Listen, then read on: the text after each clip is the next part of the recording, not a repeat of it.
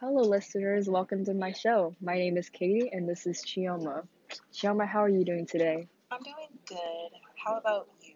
Pretty all right. So, unfortunately, Anthony couldn't make it to our podcast today. I hope he gets well. I hope he does too. So, since we're on the topic of U.S. government, what's your favorite amendment? My favorite amendment would have to be the 14th one. And why is that? I like the 14th Amendment because it makes sure that the states follow the Bills of Rights. Isn't that selective incorporation? I think so, yeah. It is selective incorporation, actually. And that's a constitutional doctrine that ensures states cannot enact laws that take away the constitutional rights of American citizens that are enshrined in the Bills of Rights. So, as we're talking about selective incorporation, I think a case that ties into it, and this is one of my favorites, is Barron versus Baltimore. So, what happened was in 1833, John Barron filed a case versus Baltimore because the city had ruined his busy wharf and dock area. What the city of Baltimore did was they deposited around the wharf area sand and dirt. So ships and boats were not able to dock around the wharf because of how shallow the waters were. So the state court had said that Baltimore unconstitutionally deprived John Barron of his property, so they therefore rewarded him with 4500 for all of the damages. However, later on, an appellate court reversed the situation. The Supreme Court, and this decision was, I believe, under Chief Justice John Marshall, ruled that Barron had no claim against Baltimore because the Bills of Rights did not apply to the states. And it was around this time they didn't believe in selective incorporation. It's interesting that they didn't believe in selective incorporation because in the case Gitlow versus New York in 1925, um, selective incorporation, they ruled with that. So what happened was that Gitlow was a socialist and he was making a speech about overthrowing the government, and he was later arrested.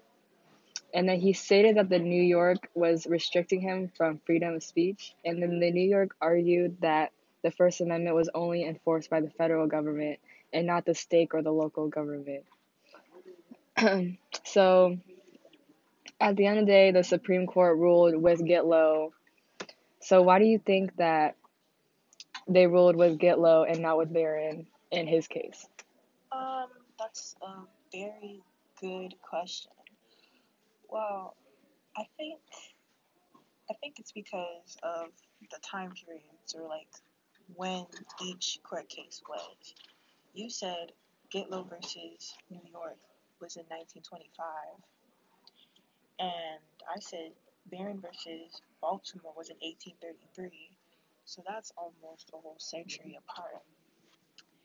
And the 14th Amendment was created in 1868, which happened after the Barron versus Baltimore case. So Barron's case did not have the 14th Amendment to lean on, which was why they ruled against him.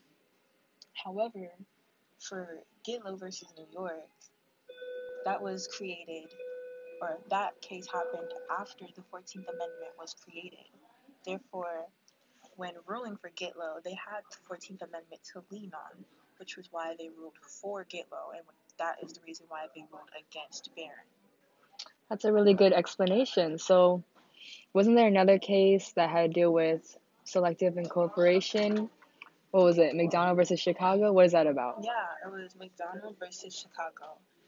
And it was in 1982. Chicago law had generally banned the new registration of handguns and made registration a prerequisite of possession for a firearm. So McDonald filed a suit against U.S. district courts, and the Supreme Court ruled five to four that citizens were guaranteed to have the right to bear arms under the 14th Amendment, and this ruling was in actually 2008. I can see why your the 14th Amendment is your favorite. It protects the rights of the citizens. And it also ensures that the states follow the Bill of Rights. So, yeah. Um, I actually want to talk about McDonald versus Chicago and Gitlow versus New York. They're very similar. Wouldn't you agree? Yes, I agree. So, so Gitlow versus New York, that amendment, it was the First Amendment, and they were fighting about the First Amendment. And then the McDonald one, they were talking about the Second Amendment. So, do you feel that if there wasn't a 14th Amendment, they would have won their cases?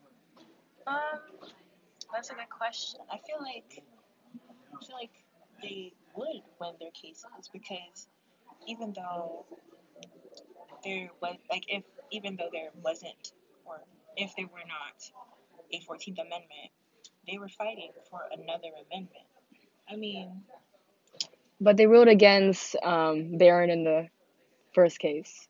That's true that's true so it's a very good question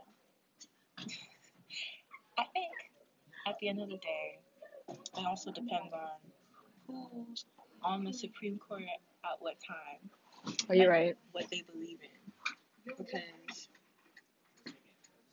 John Marshall was on the a court case for Barron versus Baltimore, and he believed that the states did not have to follow the Bills of Rights, whereas whoever was on the 1925 case with Gitlow versus New York and the 2008 case with McDonald versus Chicago, they possibly could have believed something different. So I really think it depends on who's on which case and what they believe in. Looks like we're out of time for today. Thank you for coming to my show. Thank you for having me. You're welcome.